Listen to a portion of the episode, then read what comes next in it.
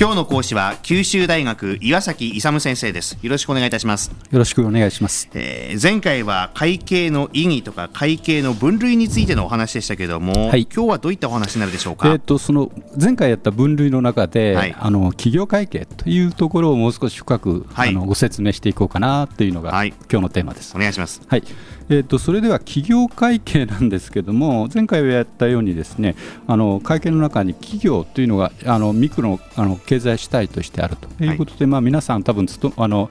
えー、っとですね、男性の方は勤めている人が多いと思うんですけども、まあ、ここで行われている会計が企業会計ということで、はいうん、えー、企業において生じた経済活動をですね貨幣通知により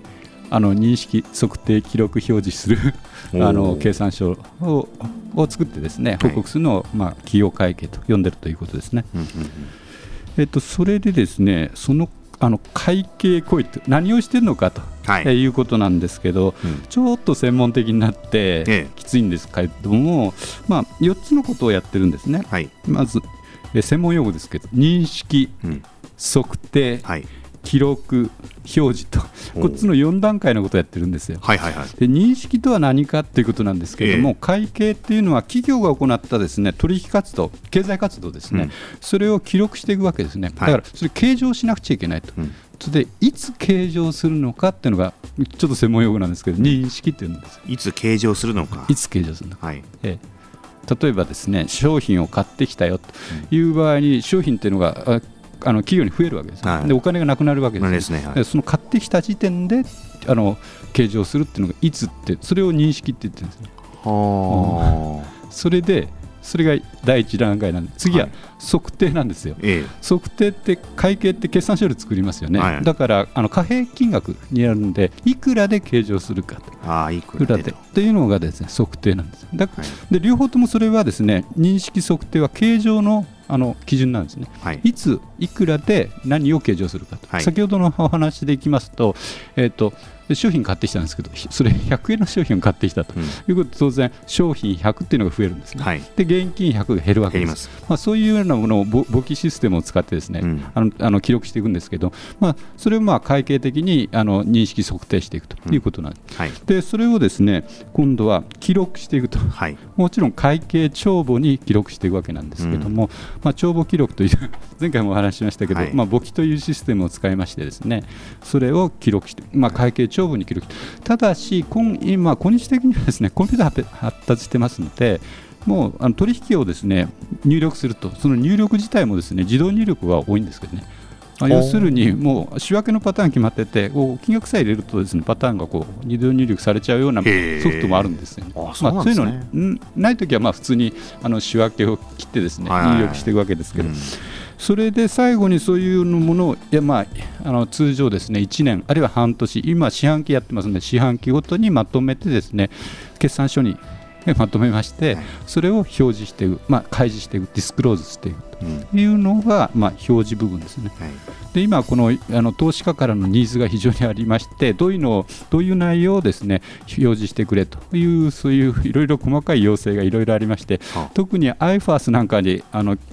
入りますとですねその開示部分がですね従来の2倍とか3倍とか。その IFAS っていうのは何ですか、え？ー、国際会計基準とかそういうやつですか？そうですね、ね、まあまあ、いわゆる国際会計基準ですけど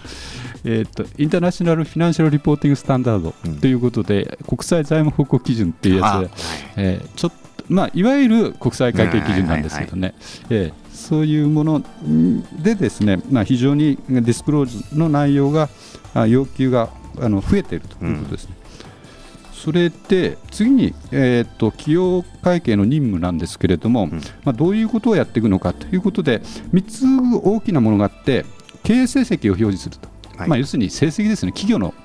業績。これを表示する、うん、それを、はいあの損益計算書でやっています。損益計算書ですね、はい、あの業績表示、経営成績を表示する、はい、もう一つがですね財政状態の表示、これちょっと財政っていうと国家財政みたいな、歳入歳出みたいなんですけれども、それと全く同じで、ですねこの財政状態っていうのは、資金のあの入りと出なんですね。はい、で要するに貸借対照表ってストックというか有高を示す計算書類があるんですけれどもそのあの右側でですねあの負債というと例えば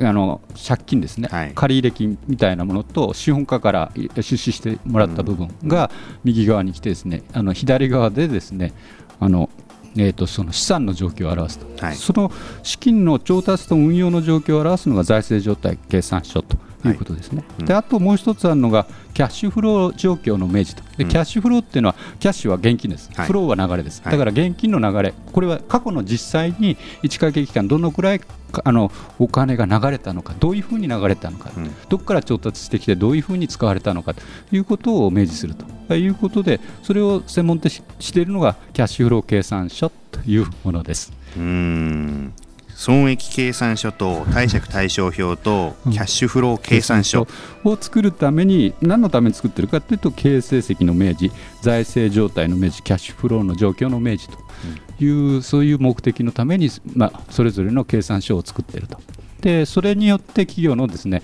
全体の経営状況が把握できるようにできていると、まあ、それをやってるのが会計学ですよということですね、うん。うん、まあ、でもこういう会計だったり簿記っていうのはその、まあ、企業の大小にかかわらず大企業もそうだし中小零細企業の方々もこれ当然やってるわけですよね。そうですねいろいろな立場でもってこの企業とか簿記っていうのはかなりやっぱり皆さん関心高い分野ですよこれね。そうですね。そうですよね、はい、えー、改めて復習の意味で聞かれた方もたくさんいらっしゃるんじゃないかなと思いながら今日お話進めてまいりました。今朝は九州大学岩崎勇先生でした。ありがとうございました。ありがとうございました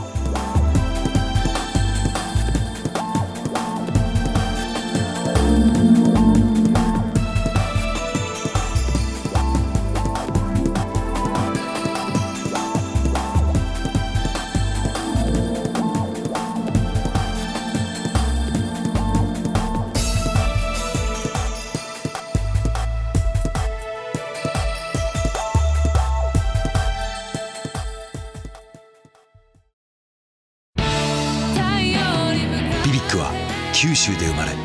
九州の人たちに光を届けています。九州のお客様が光り輝くように。それがキューティーネットの変わらない思いです。キラキラつながるキューティーネット。